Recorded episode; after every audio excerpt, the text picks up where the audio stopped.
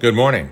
It's August 7th, and welcome to Doing Life, daily devotions for finding peace in stressful times. This is the audible companion to the book of the same name. Today's title is There's Been a Gate Change. I write these things to you who believe in the name of the Son of God, that you may know that you have eternal life. 1 John 5:13. I'm one of those people that leaves for the airport a little early. Well, okay, a lot early. The potential of missing my flight makes me anxious, probably inordinately so. I'm not sure why, really. I mean, it could be that even though I fully understand the physics of Bernoulli's principle and the purpose of the camber on the wing, a large tin can that weighs roughly 185,000 pounds simply should not hurtle through the air at 500 miles per hour, especially with me in it. So there's that. Then, if I miss the flight, I guess I have to go through all the additional anxiety of booking another flight and trying to get to that one on time. Or, one of my favorites, you've been stuck in traffic, had your bag searched by TSA, and just made it to the gate on time when your phone vibrates. It's a notification from your airline. Your gate is changed. Not just a little, your gate is changed to the other end of the next terminal. In short, forget it. You ain't to make it.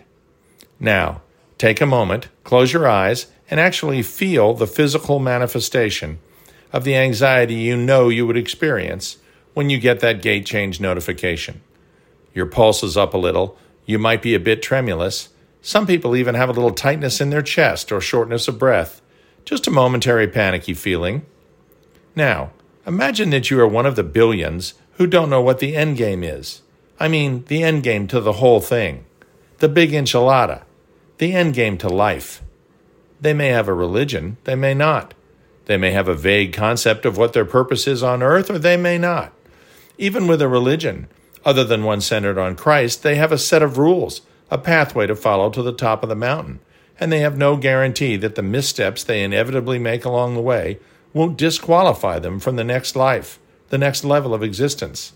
That's an anxiety that is with them every time they lie awake and think about what they've done or not done or maybe should have done. That's an anxiety that's with them every time they contemplate their mortality and their approaching unavoidable death. Believers will always make it to the airport on time. Believers will never experience a gate change. Paul tells us in his letter to the Romans that there is no condemnation for those in Christ Jesus. Romans 8 1. Once we've chosen to accept the gift of salvation by grace through faith, no amount of missteps can keep us from an eternity with the Creator. That's what Christians call the assurance of faith.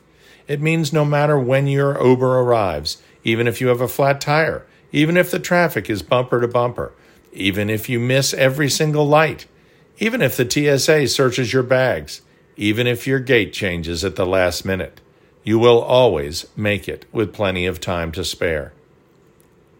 Father God, we are so grateful that you have chosen to send the Savior so that all we need to do is believe in order to find our way back to you. We know we'll mess up along the way, but we also know that you will not condemn us for any of it. We are assured that we who accept Christ will soon be with you no matter what, and it will be forever. Amen.